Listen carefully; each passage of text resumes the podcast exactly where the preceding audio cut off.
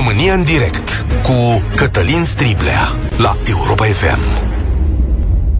Bun găsit, bine ați venit la cea mai importantă dezbatere din România. Prieteni, ne pregătim de război. Dacă vă uitați în jur, veți vedea că planurile de război sunt mai multe și mai puternice decât cele de pace. Nu mai auziți de câteva săptămâni încoace de negocieri, de întâlniri, de găsirea unui drum către pace în Ucraina. Și asta ne afectează pe toți. În schimb, se caută un drum către apărarea Ucrainei, un, o apărare făcută cu mijloace mai puternice și mai hotărâte. Iar Rusia dezvoltă o nouă fază a războiului despre care ucrainenii spun că seamănă foarte mult cu al doilea război mondial. Ce aflăm din Rusia mesaje de înarmare și de pregătirea unei mobilizări generale, trimiterea unor generali importanți pe front pentru a obține o victorie mare, de partea cealaltă un ajutor militar din Statele Unite de 33 de miliarde de dolari, o sumă absolut colosală, dar și ajutoare militare din partea statelor europene, fie că se numesc Germania, Estonia, Letonia, Lituania, Germania, de exemplu, oferă Kievului arme antitank, grenade, drone, echipamente de protecție și muniție din stocurile industriale. Pe de altă parte, oficialii români, președintele Camerei Deputaților, domnul Ciolacu și premierul Ciuc, uh, au fost la Kiev, de unde domnul Ciolacu s-a întors cu această zicere în care spune România este pregătită dacă vom intra într-o astfel de etapă a ajutorului militar și vom lua astfel de decizie. De aceea s-au făcut aceste deplasări, să oferim mai mult ajutor, să punem la punct anumite aspecte care nu se puteau face decât prin întâlniri față în față. România trebuie să fie pregătită legal și cu o decizie politică, adică cu decizia de a da arme Ucrainei. Mai mult decât ce dăm în momentul ăsta, că probabil ceva minimal dăm și în acest moment. Ați venit la România în direct. Alături de mine este expertul în securitate națională Claudiu Degeratu, pe care deja l-ați întâlnit în programul nostru. Bună ziua, bine ați venit. Bună ziua. Întâi de la scena internațională, domnule Degeratu. Ce înseamnă toate mesajele astea când nu se mai caută niciun fir de pace, dar e înarmare și trimitere de ajutor militar în Ucraina? Cred că avem o convergență între o Uh, un moment de naștere a unei strategii politice uh, la nivelul aliaților care doresc să sprijine Ucraina și uh, strategia de sprijin militar efectiv. În același timp, cred că s-a consolidat percepția unei slăbiciuni a armatei ruse, care poate fi exploatată mai mult pe cale militară pentru a asigura apărarea Ucrainei și pentru a asigura un fel de, să zicem, recucerirea teritoriilor sau, mă rog, restabilirea granițelor internaționale ale Ucrainei. Deci, cumva, percepția dominantă este pentru o soluție care să se desfășoare pe teren militară și care să sprijine poziția favorabilă a Ucrainei la negociere atunci când ele vor intra în această discuție. Vedeți că uh, un capitol de negocieri funcționează cel legat de coridoarele umanitare, chiar dacă greu cu probleme, dar celelalte aspecte legate de încetarea focului și capitolul, să zicem, unui acord de pace uh, potențial sunt, uh, sunt înghețate. Și atunci, probabil că este o, un fel de fereastră de oportunitate militară pe care uh, coaliția internațională care sprijină Ucraina preferă să o dezvolte militar uh, și după aceea să vadă dacă acest lucru poate fi exploatat la masa negocierilor. Astăzi o să vă întrebăm, alături de domnul Degeratu, dacă România trebuie să contribuie și ea cu arme la acest război. Da? Dacă trebuie să se angajeze mai mult decât o face în momentul acesta. Pregătiți-vă să sunați la 0372069599. Revin imediat cu întrebările clare, precise, da? ca să putem continua această discuție în trei, dar e important pentru noi ca societate, ca cetățeni, să ne spunem punctul de vedere. Adică poate ajutăm și pe politicienii noștri să iau o decizie, dar întâi să stabilim faptele. Uh, domnule Degeratu, Dimitro Coleba, uh, ministrul de externe al Ucrainei, a venit aici, în România, și a fost întrebat direct, domnule, da, așteptați de la România? Și a fost oarecum misterios El a spus așa, nu-mi place să vorbesc despre bani și despre arme, acest lucru trebuie să se petreacă în liniște, spune el, dar România are o politică foarte inteligentă, sugerând el că România are o contribuție importantă, dar care? Că nu putem pune mâna pe ea. Ce știm oficial că am trimis 2000 de căști și 2000 de veste antiglonți. Dar bag seama că mai e ceva. Ce da. ar fi? Da, la fel, același lucru misterios pe care încerc și eu să-l speculez împreună cu dumneavoastră.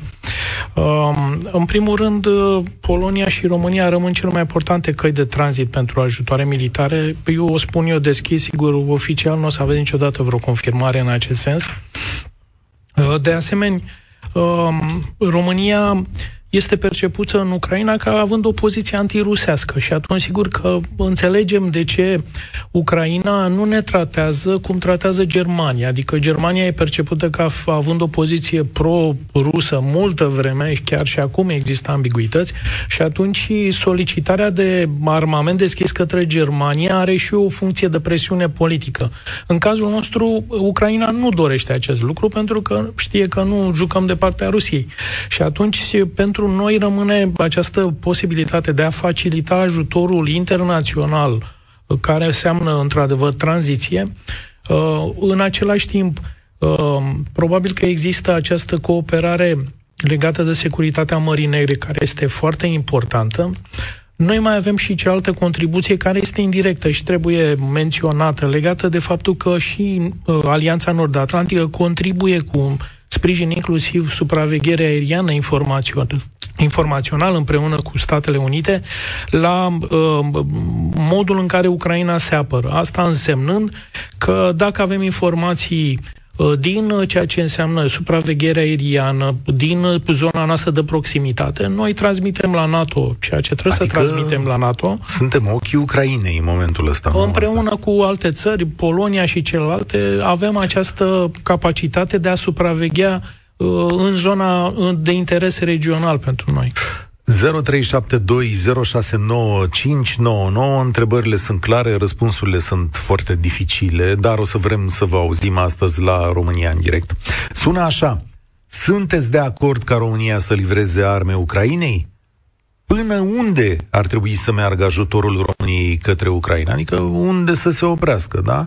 Și care credeți că ar putea fi răspunsul Rusiei? Vă las aici să vă imaginați care ar putea fi răspunsul uh, Rusiei în această situație, existând un avertisment al lui Putin dacă cineva din exterior va dori să intervină în situația din Ucraina și va reprezenta o amenințare strategică inacceptabilă pentru Rusia, răspunsul nostru va fi unul fulgerător și rapid. Avem toate instrumentele pentru acest lucru. 0372069599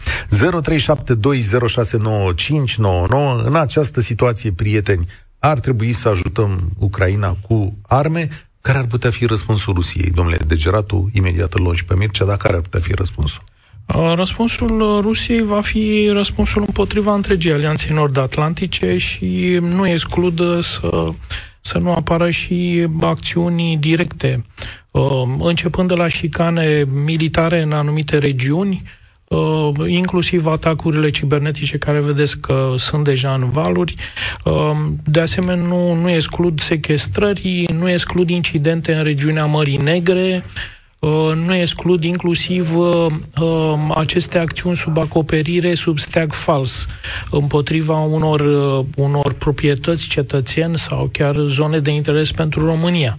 Nu? Adică nu, nu trebuie să excludem și această posibilitate de a folosi terți împotriva unor, uh, împotriva unor uh, obiective românești sau aliate.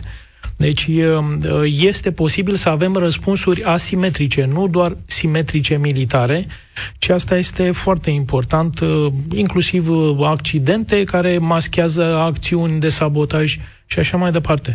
Deci răspunsul asimetric este în panoplia de, de, de manual al, multe... al Federației Ruse. Da. Ar putea să arate ca niște acte teroriste, să spunem. Exact. Adică oamenii trebuie să știe și voi trebuie să știți în momentul acesta la ce s-ar putea angaja România. Atenție, decizia privind armamentul nu a fost luată, da? Așa înțelegem de la domnul Ciolacu și de la domnul Ciucă, dar în principal de la domnul Ciolacu. Foarte interesant că domnul Ciolacu e vocea, e liderul uh, acestei uh, chestiuni. Da? Mă rog, asta e o chestiune separată. Dacă sunteți de acord, trecem la dezbatere 0372069599 alături de mine Claudiu Degeratu. Mircea, salutare! Ar trebui să trimitem arme în Ucraina? Salut, Cătălin, salut și uh, distinsul nostru invitat și Cristof Anviat. Adevărat, Anviat. Și, bineînțeles, uh, ascultătorii Europa FM.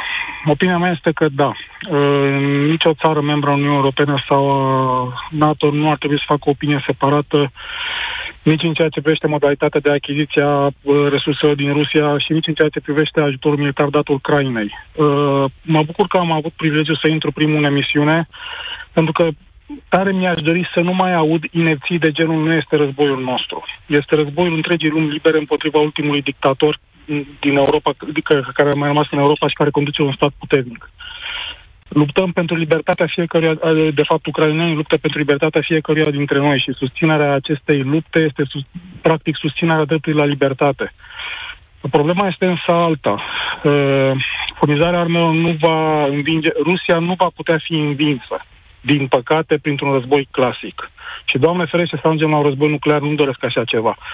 Rusia nu, acest conflict nu se poate termina decât în două feluri. Înlăturarea lui Putin, dar asta nu va însemna decât o amânare, pentru că poporul rus rămâne același. Putin va fi înlocuit după un, cu un alt dictator, după chipul și asemănarea lui care, chiar dacă aparent un an, doi, trei, cinci, va simula niște deschideri democratice, nu va face decât să-și întărească economia și armata și o luăm de la capăt.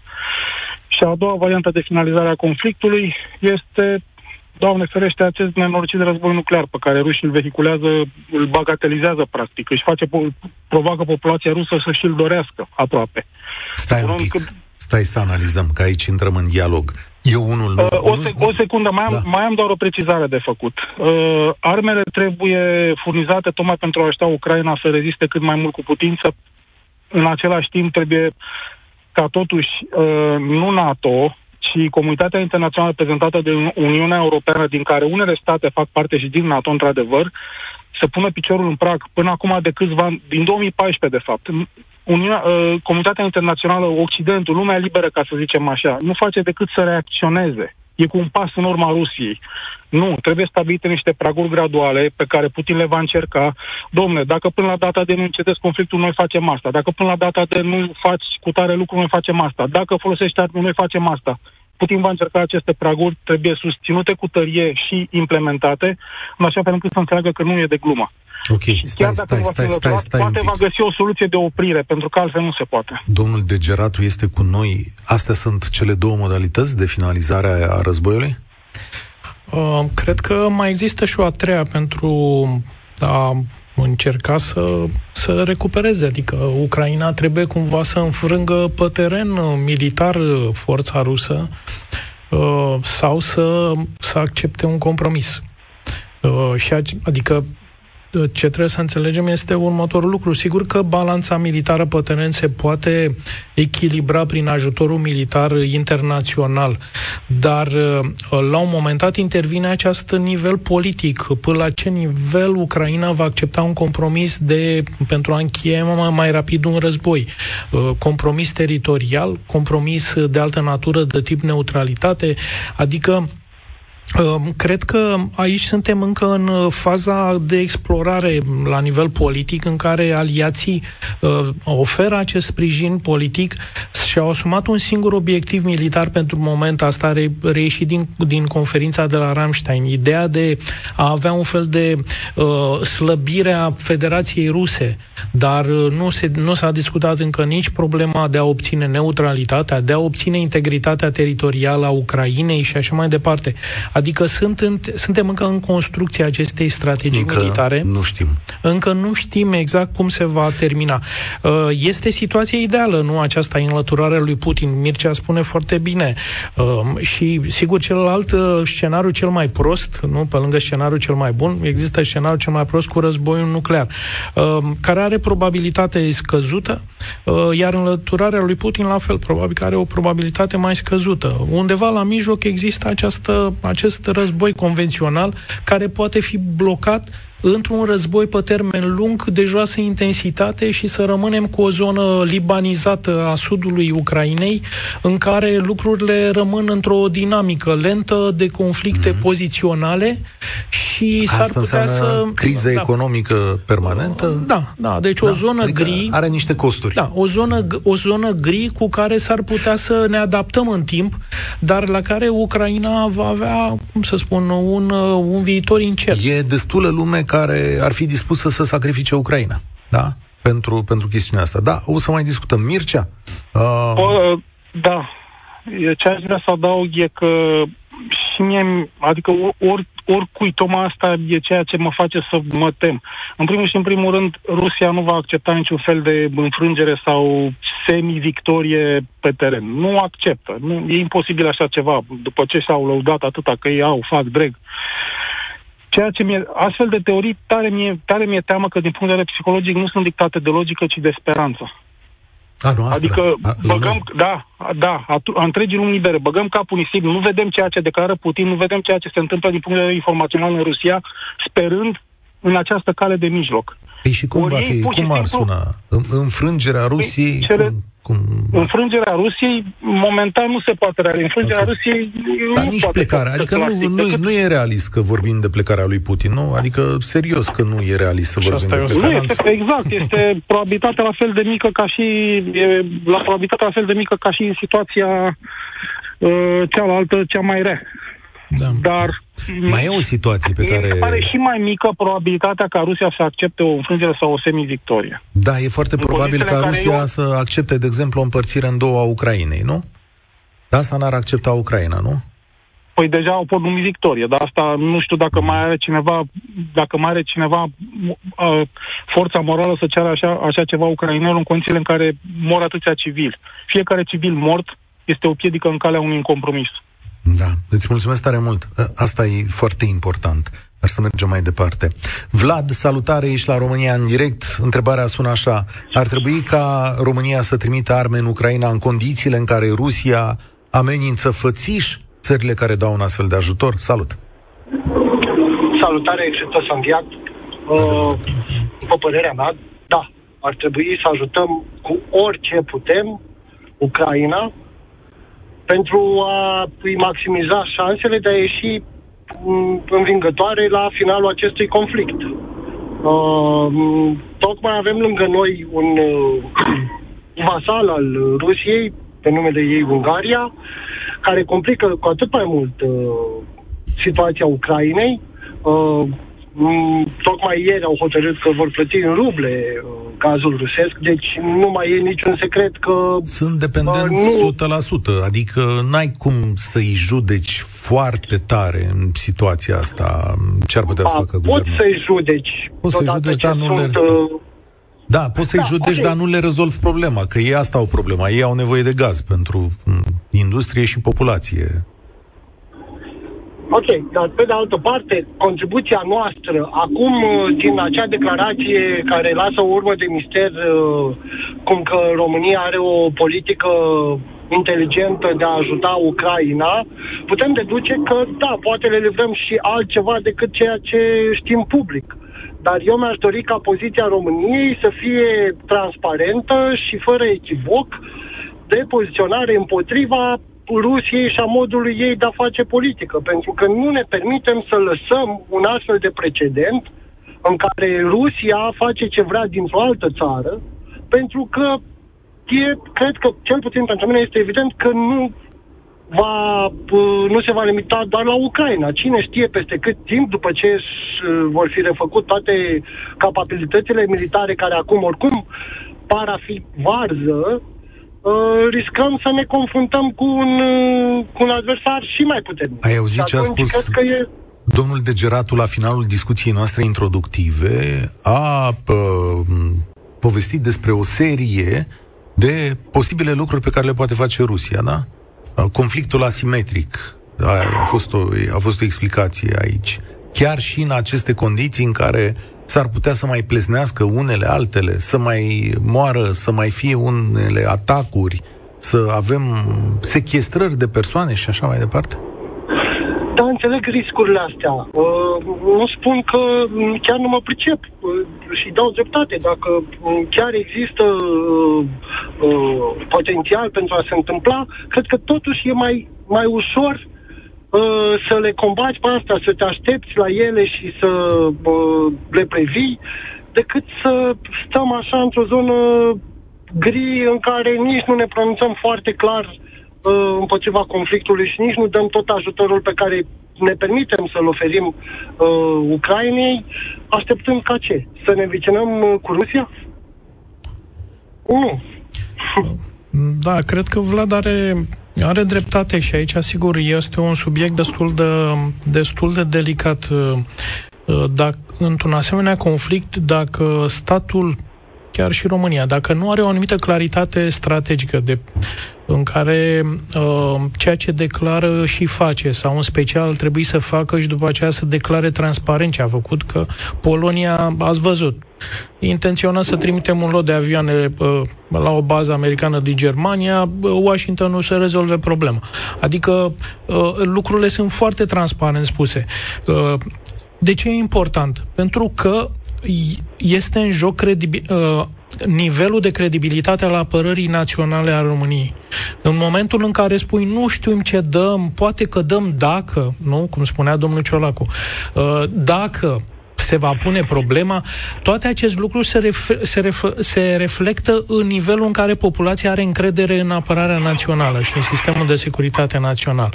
Faptul că noi ezităm până în ultim moment, faptul că noi avem asemenea uh, uh, elemente de secrete sau de secretomanie în care spunem da, vom vedea, vom spune, nu face altceva decât să, să, uh, să uh, reducă destul de mult nivelul de încredere al populației în propria capacitate. De unde acum câteva luni România spunea suntem, vrem să fim lideri regionali.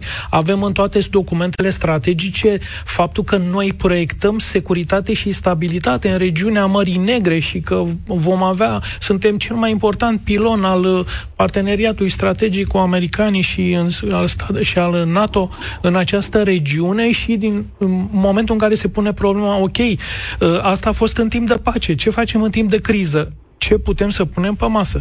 Și atunci spune, vom vedea, am dat ceva, dar mai ne gândim, nu avem nici lege. Iar o mare problemă, care uh, sigur că încarcă de dramatism și aproape că devine un fel de serial de ăsta nesfârșit în care uh, uh, instituțiile noastre se gândesc în jurul a două, trei paragrafe dintr-o, dintr-o lege legată de re, revitalizarea unor stocuri și așa mai departe. Și sigur Cred că... că asta zice domnul Ciolacu. Aici Da, da, da, sigur, să- stăm, stăm că cu, trebuie să fie discutăm pregătit. cu magazionerii, da, da, exact. Da. Discutăm cu magazionerii dacă luăm decizia strategică de a... Ăsta e statul român, dar știți Da. cine lipsește din, da. din Da, da. peisajul ăsta? Că de asta comunică omul ăsta și nu comunică cel de la Cotroceni. Că nu știu unde e Da. uh, cetățeanul de la Um, Cotroceni, care el ar trebui să spună lucrurile astea. Da. Nu avem CSAT, Poate am ratat eu că am fost în vacanță. Da, A- și au acolo fost o deciziile situație sunt Moldova. secrete. Da, da, da, acolo sunt deciziile sunt secrete, ca și în guvern și în altă zonă. Mă așteptam măcar, măcar un parlamentar onorabil din Comisia de Apărare să se întrebe uh, legat de aceste probleme uh, și să primească răspuns oficial, dar uh, înțeleg că, de fapt, uh, opțiunea este de a discuta discret, de a nu ridica aceste probleme. Ce fi însemnând asta? Da? Uh, însemnând că presa și cu eventual analiștii independenți vor să se întrebe din ce în ce mai des care este nivelul de credibilitate al apărării Dacă stăm naționale. pitiți, oare ce câștigăm, Vlad? Păi nu câștigăm nimic decât uh, o imagine și mai proastă, o încredere și mai scăzută și cam atât. Din păcate ne-am cam obișnuit așa să, Da, să nu și avem încredere, să nu găsim Mm. oameni care să... de două să ne luni, confrunte. Vlad, nu, Vlad, ai dreptate, de două luni, de fapt, noi mergem pe ideea să nu, adică oficialii noștri merg pe ideea să nu-i panicheze pe români. Da? Uh, ignorând de faptul că ha. românii noștri sunt pe canalele de telegram uh, bombardați cu uh, adevăratele informații uh, manipulative din zona respectivă, uh, că uh, românii văd uh, toate canalele internaționale de știri unde se verifică uh, știrile sau uh, sunt uh, mai puțin verificate. Deci, din punct de vedere politic, a câștigat paradigma sau modelul să nu-i panicăm pe români. Faptul că nu discutăm sau că nu implicăm decizia în decizie și populația legată de această, de această implicare a noastră este, este o mare problemă. Eu o văd mai mult în zona, într-adevăr, în zona social-democrată, ca să o spun deschis, că nu mă feresc, cred că mai mult PSD-ul este uh, sursa acestei abordări prudente Uh, nu știu, PNL-ul mi-e destul de greu de spus cam care este poziția PNL-ului. Probabil că doar abordează inițiativele venite dinspre socialdemocrați, dar uh, dacă mă uit la declarațiile și ministrului apărării și președintele Camerei Deputaților, vedem că, de fapt, uh, abordarea este foarte prudentă, în timp ce partenerul nostru strategic, Polonia, își asumă riscuri destul da, de mari. declarate. Mulțumesc tare mult, Vlad. 0372069599 Mihai nu mai e Mihai pe fir. Știți că discuțiile sunt uh, mai lungi, de asta vă solicit uh, răbdare. Atunci când vorbim în trei, e un pic mai uh, complicat în acest uh, format. Uh, uite, sunt și oameni care spun pe Facebook, mă uit și acolo că emisiunea e acolo, zice, domnule, uh, Până la urmă, genul ăsta de emisiune e cea care ne bagă în război, nu reacțiile politicienilor. Da, e inevitabil, răspunsul uh, vine, uh, cum să zic, uh, o să zic, războiul vine peste noi, e inevitabil zi de zi. Informativ, la asta mă refer. Uh, Leontin, salut, bine ai venit la România în direct. Ar trebui să trimitem arme în Ucraina? Uh, bună ziua, Leontin Moga din Zalău, dintr-un Zalău însorit care până zilele trecute era plin de nori care probabil veneau negri dinspre Ucraina, hm. îmbibați în fum și, mă rog, în uh, alte uh, reptile.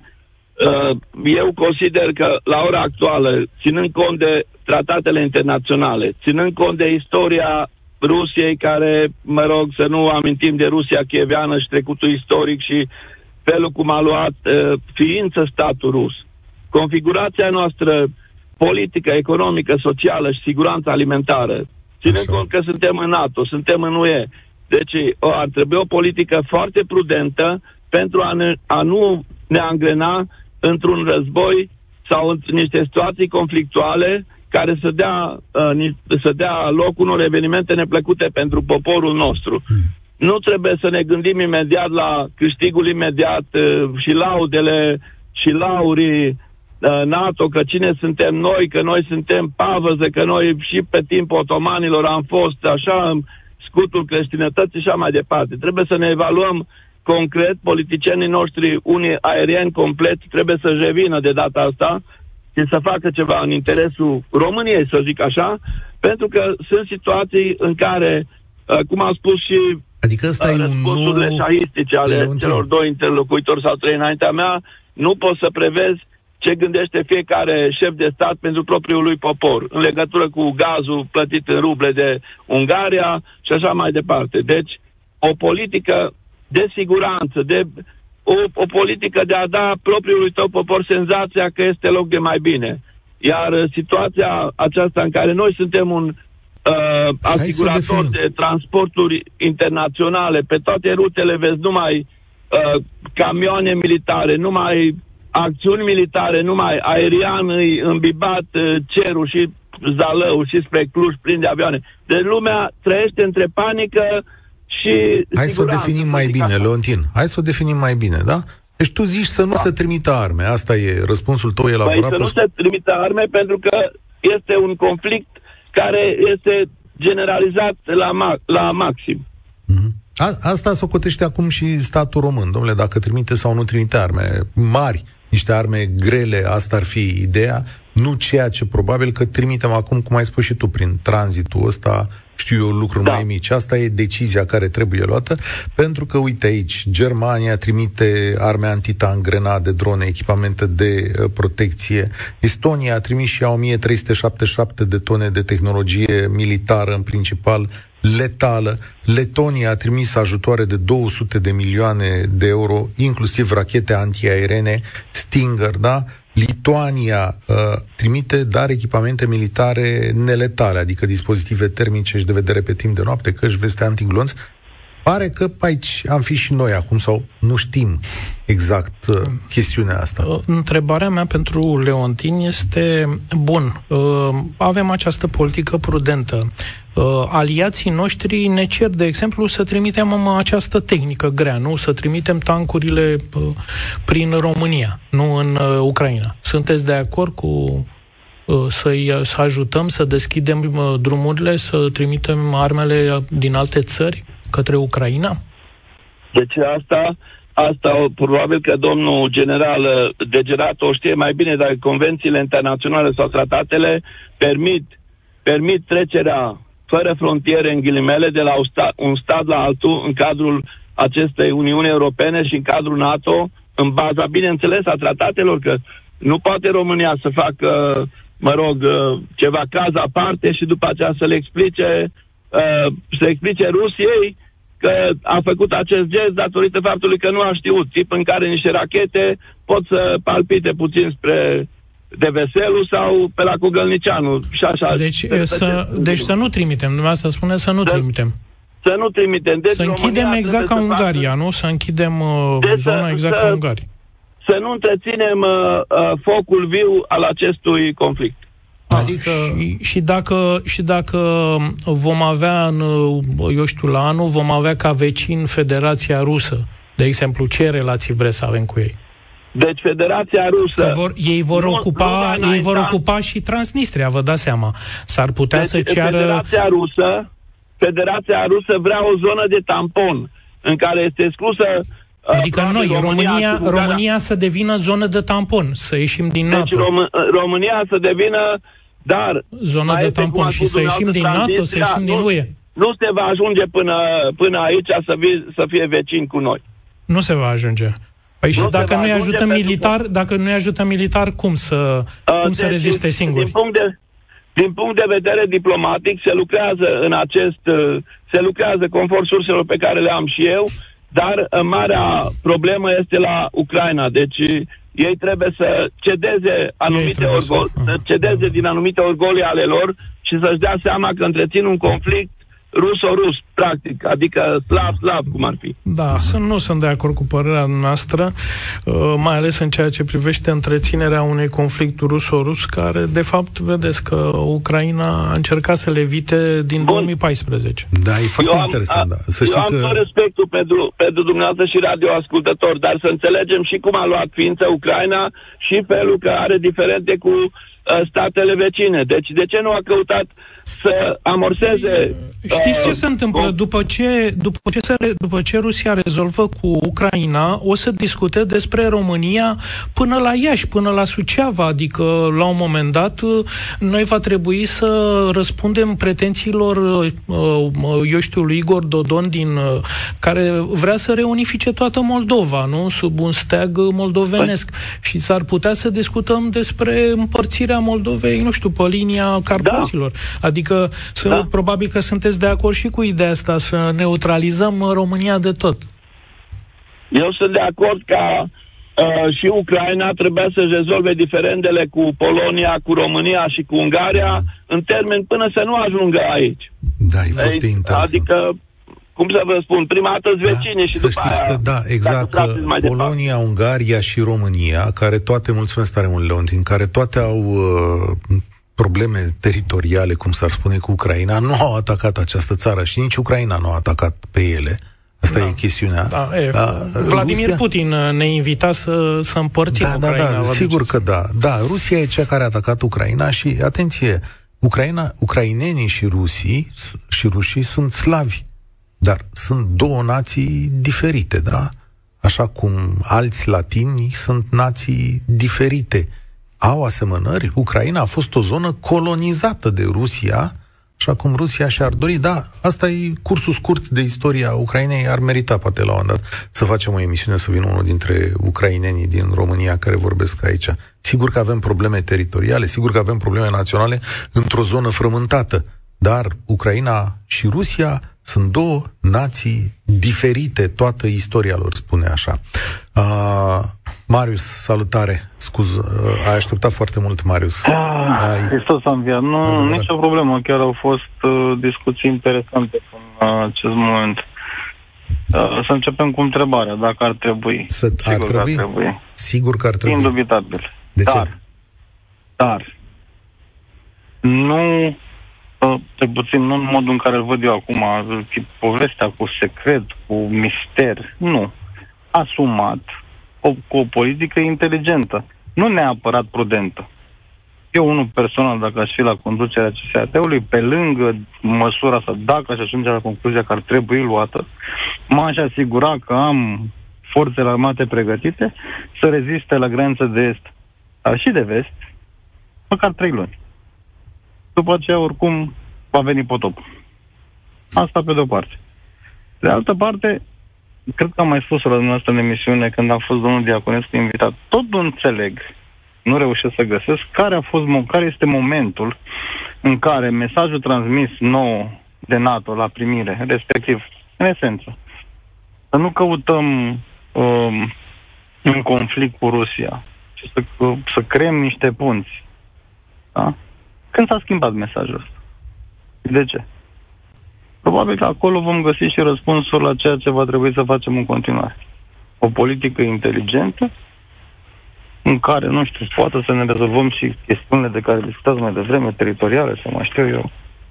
Dar mesajul ar fi, da, sigur, trebuie trimis. Trebuie ajutat. Motivele sunt multe, nu are rost să discutăm acum dacă e războiul rus, o rus sau mai știu eu ce. Deci curiozitatea da. ta era când am schimbat noi tipul ăsta de politică? Mm. Adică de... Când s-a schimbat mesajul comunicat nou.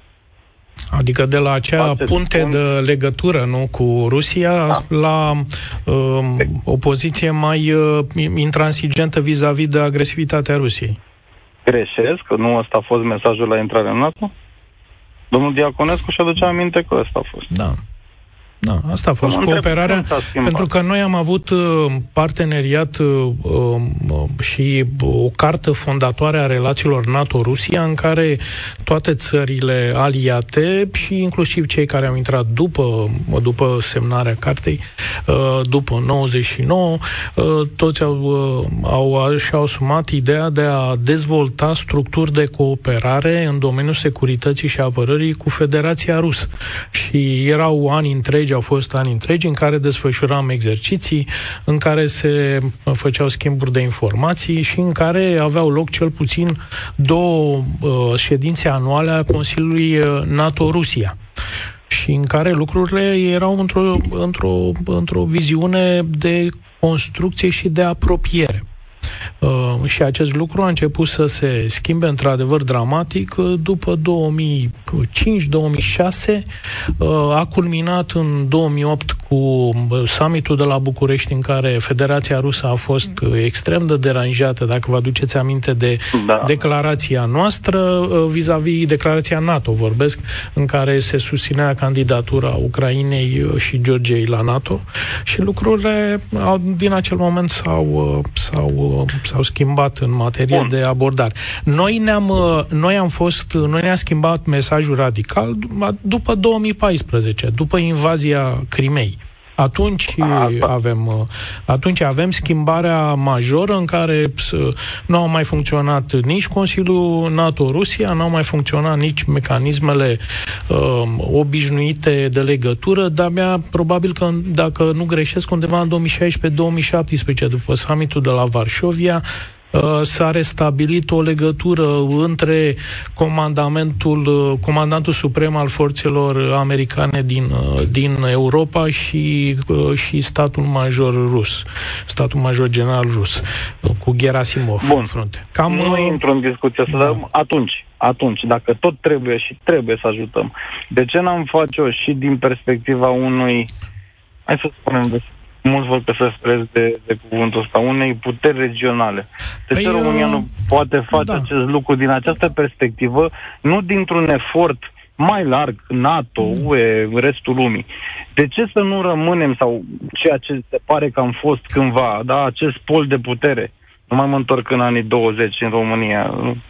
Să nu rămânem, Ca să fii putere, să din nou. putere regională, știți că înseamnă să ai economie solidă, să ai o armată solidă și să poți Marius. să Revenim la răspuns alături de Claudiu Degeratu după ce luăm publicitate, prelungim această emisiune pentru că sunt multe telefoane și mai sunt câteva idei de împărtășit, după care o să vă arăt și actul pregătit de Guvernul României. E o ordonanță de urgență cu un articol unic, dar revenim în două minute. Participă la România în direct de luni până joi de la ora 13 și 15 la Europa FM. Împreună căutăm adevărurile care contează. Europa FM Ascultați România în direct. De fapt, despre asta e vorba. Căutăm lucrurile care contează în acest moment. Există o ordonanță a guvernului în transparență, adică nu e adoptată, e la vedere pentru toată lumea. Zice așa că la articolul 9 din un act normativ privind scoaterea și împrospătarea produselor din rezervele proprii ale forțelor destinate apărării naționale, publicată monitorul oficial și aprobată, uh, apar trei alineate noi și sunt în felul următor. Forțele destinate apărării naționale pot face donații de produse din rezervele proprii în starea în care se află către statele aliate sau partenere, în baza solicitărilor primite în scopul acordării sprijinului cu titlu de ajutor în situații temeinic justificate. Așa, și de asemenea, mai avem următoarele lucruri. Donația se aprobă prin hotărârea guvernului, iar bunurile se predau donatarului de către forțele destinate apărării naționale. Respectivele rezerve donate vor fi acumulate și împrospătate ulterior Claudiu Degeratu, deci ce le dăm oamenilor Păi asta? asta sunt și eu curios, aș fi curios să văd care e starea materialelor de război din stoc, că probabil nu prea s-au întrebat așa nici jurnaliștii, nici experții independenți, dacă le dăm Uh, va fi afectată capacitatea noastră de apărare, cum spunea Marius, adică uh, trebuie să avem, uh, să dăm din ceea ce ne prisosește fără a diminua capacitatea noastră în cazul unei scenariu de război pe teritoriul României. Și al treilea aspect este legat de faptul dacă nu cumva noi suntem interesați doar să dăm dacă vom primi ceva la schimb. Că de fapt a, asta este face... interpretarea mea, asta e interpretarea mea că România de fapt a încercat să prelungească acest moment moment și să-l dramatizeze frumos, așa ca un serial lung și nesfârșit, doar așteptând, de fapt, o schemă, între ghilimele, accentuez între ghilimele, o schemă în care terți să ne ofere ceva la schimb. Noi păi să dăm ce să, avem. Așa se face și... politică, nu? Adică... Da, așa se face politică sau așa ratezi momente politice. Depinde de cât de rapid te miști și depinde cât de hotărâți suntem. Am văzut Slovacii au avut un asemenea model. E probabil că a fost o excepție. Pentru celelalte sisteme, sigur, uh, eu nu mă aștept, uh, eu nu mă aștept ca România să doneze masiv și că nu prea avem ce, din punctul meu de vedere. E o estimare făcută fără o bază așa statistică și în al doilea rând să nu vă așteptați ca în stocuri să avem cine știe ce sisteme ultramoderne gata de luptă și... Da, Marius, salut. Marius, încă ești la telefon, da? da? Uh, da. Sunt, sunt, am auzit. Concluzia. Eu avea o altă problemă în două, cu privire la ordonanță. Sper că ordonanța și hotărârea de guvern prin care se aprobă nu știu ce minuni nu modifică o lege organică. Asta că tot vorbeam de un Să post fie de constituțională, nu. Modifică altă ordonanță. Nu știu. Aici. Altă ordonanță. Da, o altă da. ordonanță. Modifică da. altă mă gândeam că noi mai avem talentul ăsta. Da, în concluzie, da. Da. trebuie să ajutăm, nu ca partea un, nu numai ca partea unui efort concentrat al restului lumii, dar și din perspectiva unui pol de putere pe care ne dorim să-l atingem. Nu suntem, dar poate într-o zi vom deveni. Cine mm. știe. Mulțumesc tare mult. Războiul nu se va termina prea curând. Sfârșitul anului este o previziune optimistă. Putin, când spune în lumea să-l înlocuim pe Putin, Putin este exponentul unei, unui sistem când sistemul se va schimba, va fi schimbat și Putin. Până atunci, luați-vă gândul. Eu nu cred. Răbdare Dacă multă. va dispărea el ca persoană, va rămâne sistemul, ceea ce nu e neapărat o schimbare. Mulțumesc tare mult, Eu- Marius. Mulțumesc tare mult. Ade- Încerc să mai fac rost. Am înscris rezervist voluntar, dacă asta ajută pe cineva. Nu știu Îl când o să citesc, mă S-ar cheme. putea, fe- s-ar putea să ajute România. Nu Mult. cred că ajută, dar la vârsta pe care o am e singurul lucru pe care pot să-l fac. Mulțumesc tare mult, Marius. Spor la treabă. Felicitări pentru decizie. Mariana ar trebui să trimită România arme în Ucraina. Asta hotărăsc politicienii români în aceste zile. Bună ziua, Hristos a înviat. Adevărat. Adevărat. Răspunsul meu este categoric da. Uh, După o discuție cu partenerii noștri din NATO, adică stabilim de comun acord ce, cum, fiecare, ce putem, cu ce putem să ajutăm, dar categoric da. Armata ucraineană, poporul ucrainean trebuie ajutat. Acum e momentul, suntem cumva la mâna lor. Uh, jos pălăria pentru acest popor care ne-a dat și nouă lecție și o ne dă de gândit. Ar trebui să ne gândim și noi. Nu înțeleg de ce suntem atât de, de relaxați. Adică fiecare în curtea lui, nu știu, stânga, dreapta, întreb un vecin, băi, tu ce faci, dacă, să știi pe ce te bazezi, cum te organizezi. Uh, lucrurile Putin îl vedem că e foarte pus pe treabă și nu cred că uh, Nu ți-e va frică da- de se va riscuri? răzgândi. Riscurile enumerate aici, nu ți-e frică de ele? Domnul Striblea, jucăm la două capete. Nu e, nu e decât un capăt. Nu sunt două. Credeți că dacă Putin va scăpa tancurile uh, pe teritoriul NATO, ne va trata pe fiecare în parte dacă am dat sau nu am dat arme? Da, E așa corect Părerea observația mea e dumneavoastră. totul alta. Da, Ar trebui, e corectă. Iluzia că poți să scapi prin câteva, Nu. așa, că ține el minte, nu, el discută spații largi, vrea NATO să revină la situația din 1997, adică cu România Da, da, în să nu zona uităm. gri, da, exact. Nu da, uităm. se, Și exact după ce cum îl vedem, spuneți, să se da, da, exact ce spuneți, așa se, abordarea rusească este... Încet, le face încet, probabil a mizat pe o variantă mai rapidă, nu i-a ieșit, uh, probabil să fi gândit că la momentul ăsta trebuia să fie paci pe undeva, pe lângă noi, pe NATO. Dar uh, să, s-a mutat după nord pe sud, acolo nu că era prea tare, cred, Polonia, țările baltice, face cât de cât uh, face treabă, încet, constant. Nu înțeleg de ce îl tratăm pe președintele Putin, nu știu cum să-i zic, președintele Putin ca pe un om civilizat, nu înțeleg de ce tratăm poporul rus ca un popor civilizat, ca un popor... Bine, mă, re- mă refer la întreaga Rusie, nu la Moscova și San Petersburg, unde mai sunt oameni. Uh, dăm prea multă... A- Avem așteptări. Avem așteptări de la niște oameni educați, civilizați. Nu, nu, nu trebuie să mai avem nicio așteptare, trebuie să ne pregătim și să ne salvăm. Părerea mea, ce mai putem salva? Fiecare, cum poate. Eu am doi băieți, îmi pare rău că i-am pregătit pentru altceva. Mai devreme a fost o, o emisiune cu voluntarii. Nu i-am pregătit militar. Nu i-am pregătit. Și îmi pare rău. Ei vor să rămână, să lupte. Încerc să le explic că nu, nu e o variantă bună pentru ei. Pentru că nu știu să lupte. Nu, a- habar n-au. N-au tras nici la tir sportiv. E complicat. De asta e genul de decizii pe care s-ar putea să le luăm la un moment dat. Eu îți mulțumesc tare mult și îți înțeleg uh, amărăciunea din voce, cel puțin la această ultimă frază. Eu mă Da. gândesc de-a lungul timpului, uh, mie teamă cel mai tare de faptul că am putea ajunge și la genul ăsta de conflict care să implice și români pe teren.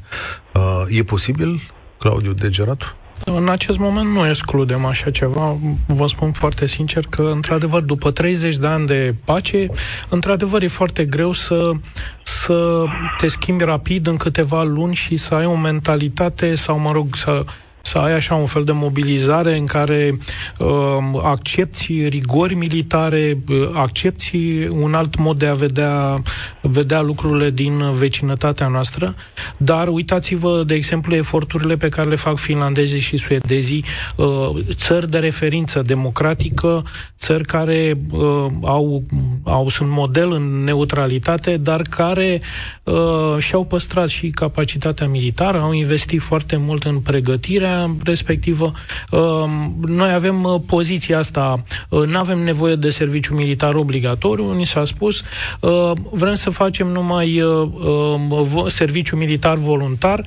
Acest lucru îl facem dacă motivăm oamenii și nu putem să motivăm oamenii doar cu bani, dar motivația uh, cealaltă uh, vine peste noi inerent, adică ai un conflict care persistă în zona noastră de interes și atunci oamenii se întreabă de fapt uh, cum ne putem apăra propriul nostru mod de viață.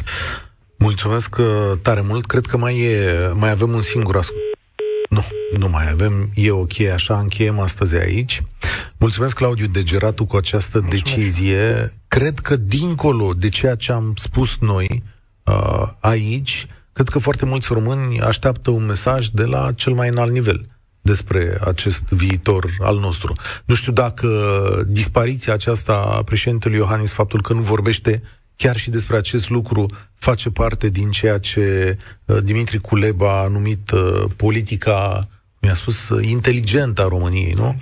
Mă, mă, gând, mă gândesc și la treaba asta. Nu-mi dau seama dacă face parte din același lucru, dar personal l-aș aștepta pe președintele țării mele să vină cu un mesaj măcar explicativ despre această decizie, despre ce urmează, despre riscurile sau beneficiile pe care le avem într-o astfel de situație. Da, e, e greu. Ar trebui să le avem uh, pentru că, repet, uh, de două luni, de fapt, nu avem decât o singură decizie clară că vom avea un, uh, un buget de 2,5% pentru apărare. Dar asta nu ne spune nimic despre modul în care România vrea să facă securitate regională și să contribuie la apărarea NATO. Claudiu Degeratu, mulțumesc tare mult pentru prezență. Mâine revenim la România în direct. Eu sunt Cătălin Striblea. Spor la treabă! Participă la România în direct de luni până joi de la ora 13 și 15 la Europa FM.